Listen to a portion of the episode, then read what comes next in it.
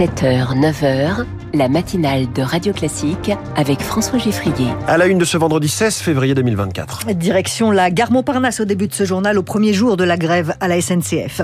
Deux ans après le début de la guerre en Ukraine, Volodymyr Zelensky à Paris ce soir pour signer un accord bilatéral de sécurité avec Emmanuel Macron.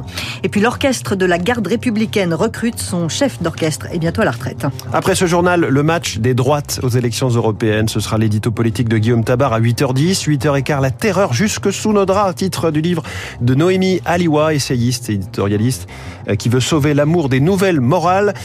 Elle est avec nous dans ce studio dans un quart d'heure. Virginie Fulpin, les usagers de la SNCF prennent leur mal en patience ce week-end. Un train sur deux en moyenne pour les TGV, les intercités Inouï et Ouigo. Héloïse Weiss, vous êtes euh, à la gare Montparnasse à Paris, bonjour. Oui, bonjour. Alors, comment ça se passe ce matin? Il y a beaucoup de monde, beaucoup de trains annulés? Bah, écoutez, justement sur les, sur les écrans de la gare, pas de train annulé euh, et les voyageurs, les quelques voyageurs qui sont là sont soulagés.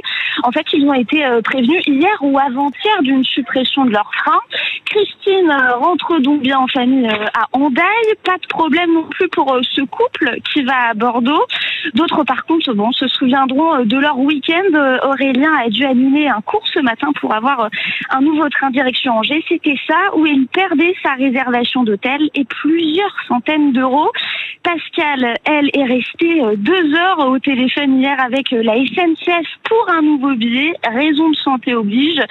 Bref, euh, les voyageurs s'adaptent comme ils peuvent, avec le sourire, même s'il y a un peu de lassitude chez eux. Les grèves, on a l'impression que c'est tout le temps, me disait un usager tout à l'heure. Héloïse Weiss en direct de la gare Montparnasse à Paris pour Radio Classique. Alors les trains ne circulent qu'à moitié, mais pour l'instant les routes ne sont pas bloquées. Pour l'instant, parce que les agriculteurs montrent à nouveau leur colère en certains endroits. Une centaine d'entre eux ont manifesté à Motoban dans le Tarn-et-Garonne hier. Une centaine également ont installé leurs tracteurs dans les jardins du château de Chambord. Ils veulent mettre une pression maximum sur le gouvernement avant le début du salon de l'agriculture dans huit jours. À quatre mois des élections européennes, Renaissance, le parti du président, n'a toujours pas de tête de liste. C'est encore plus long pour former un gouvernement. Les hmm. candidats ont jusqu'à dimanche pour se déclarer en interne. Mais c'est compliqué parce que les récentes nominations dans le gouvernement Attal ont rebattu les cartes. La tête de liste initiale, c'était Stéphane Séjourné, mais il ne peut plus vu qu'il est ministre des Affaires étrangères. Alors qui, Charles Ducrot? Les candidats se bousculent au siège de Renaissance. 400 demandes pour figurer sur la liste, confirme un cadre du parti. Dans les potentiels prétendants, un ancien ministre en charge de l'Europe, nouvellement député, Clément Beaune, qui n'a pas caché son envie de s'impliquer de près ces dernières semaines. Mais en s'opposant à la loi immigration, il s'est grillé auprès d'Emmanuel Macron, souffle un observateur, frustré d'avoir été relégué. Alors qui d'autre? Un cadre du parti s'interroge. Combien de non avant un oui? Longtemps préféré du chef de l'État, Julien Denor Normandie a décliné, comme Jean-Yves Le Drian et Richard Ferrand. L'option se dessine d'une campagne tardive incarnée au premier plan par Emmanuel Macron en personne, en leader européen avec un événement marquant, pense un ancien conseiller impliqué en coulisses, avec en second rôle Gabriel Attal pour mordre les mollets du RN, décrit-il. Le rôle précis de la tête de liste sera défini selon le profil, l'expérience, l'implantation locale, mais tout cela risque de prendre encore quelques semaines. Encore un faux départ, les candidatures des établissements scolaires volontaires pour tester l'uniforme devait être clôturé hier. Mais finalement, on repousse au mois de juin. Il n'y a pas assez de candidats, Marine Salaville. Sur les 100 volontaires annoncés par Emmanuel Macron, une quinzaine d'écoles, de collèges et de lycées ont déjà jeté l'éponge, comme le lycée Touchard-Washington au Mans. Après une proposition de la présidente de région, les élèves se sont prononcés via un vote électronique. Résultat, c'est non à 78%. Idem au collège Chape dans le centre-ville de Marseille. 66% des adolescents soutenus par les organisations de parents d'élèves ont refusé l'uniforme. La décision a ensuite été validée officiellement par le conseil d'administration, car c'est bien lui ou le conseil d'école pour les primaires qui prend la décision finale. Mais la plupart des établissements ont choisi une consultation en amont car le port de l'uniforme divise. Faute de dialogue, la seule école candidate de Bretagne a été forcée à renoncer. Dans la petite commune de Plouisy, 2000 habitants, les parents d'élèves ont manifesté jusque sous les fenêtres de la mairie mairie où se tenait le conseil d'école. L'établissement a finalement retiré sa candidature. Strasbourg, Bordeaux, Lyon, Grenoble et Rennes, cinq grandes villes poursuivent l'État en justice pour dénoncer ses carences en matière euh, d'hébergement d'urgence. Volodymyr Zelensky est attendu à Paris ce soir. Il arrive pour signer un accord bilatéral de sécurité avec Emmanuel Macron. L'accord porte sur l'octroi d'équipements militaires, la formation de soldats ukrainiens ou encore le renforcement de l'industrie de défense ukrainienne.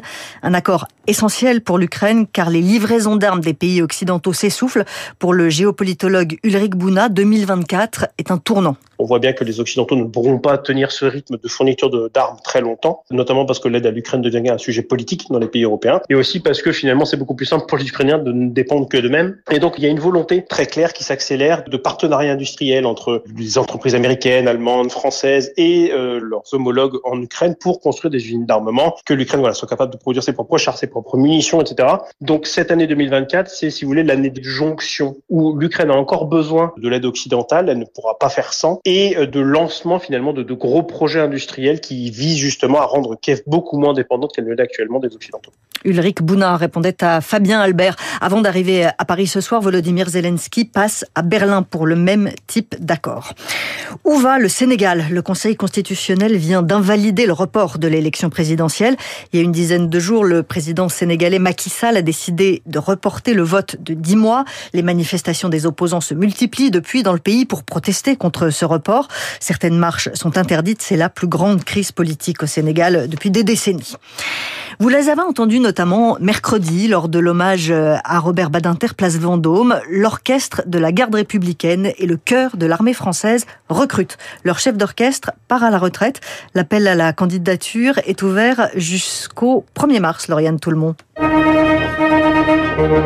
La baguette et les pieds s'agitent en rythme, presque comme une danse. Le colonel François Boulanger dirige jusqu'à 120 musiciens de l'orchestre de la garde républicaine et le chœur de l'armée française. C'est une grande famille, plus que dans un orchestre euh, traditionnel, parce qu'on est toujours entre nous, même chef, même musicien, il n'y a pas de remplaçant. Et une famille que François Boulanger va bientôt quitter après une ultime représentation pour les Jeux Olympiques.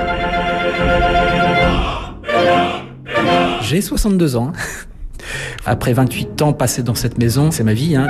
À l'Elysée, il a joué pour Jacques Chirac, Nicolas Sarkozy, François Hollande et désormais Emmanuel Macron, qu'il a même dirigé. Lorsque le président Macron a été euh, élu, quelques mois après, je lui ai proposé de faire un concert à l'Elysée et il a accepté d'être récitant dans Pierre et le Loup. À chaque visite d'État, le chef d'orchestre adapte son répertoire. C'est plutôt simple quand on est pour le roi d'Angleterre Charles III à Versailles, mais quand il faut jouer de la musique de pays africains ou euh, d'Asie du Sud-Est, là c'est plus compliqué, donc il faut vraiment euh, faire un travail de recherche d'adaptation. François Boulanger espère être remplacé par un chef d'orchestre assez jeune qui, comme lui, pourra faire une longue carrière à diriger l'orchestre de la garde républicaine.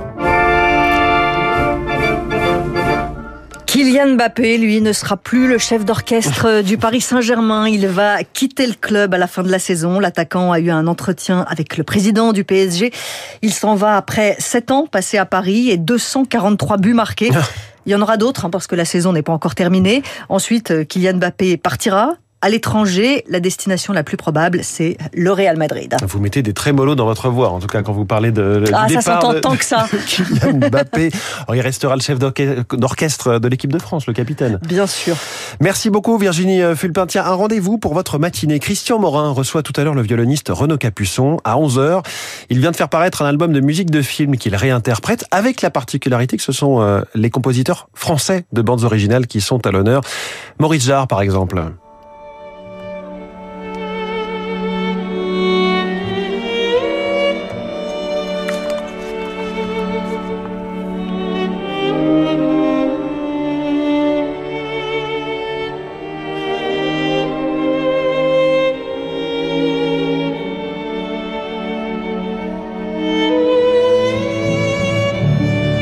Vous avez reconnu le thème sublime de Laurence d'Arabie, Maurice Jarre. Dans cet album également de Renaud Capuçon, Georges Delerue, Francis Lay, Michel Legrand, Alexandre Desplat ou encore Vladimir Cosma.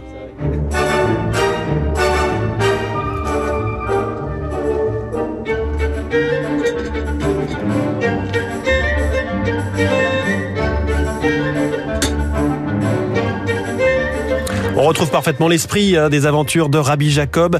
Vladimir Kosma, donc, sous l'archet et la baguette de Renaud Capuçon. L'album s'appelle Les choses de la vie, Cinéma 2. Il y avait eu un premier album nommé Cinéma. C'est chez Erato et Renaud Capuçon sera donc au micro de Christian Morin à 11h ce matin. Une autre musique dans l'actualité, c'est l'édito politique.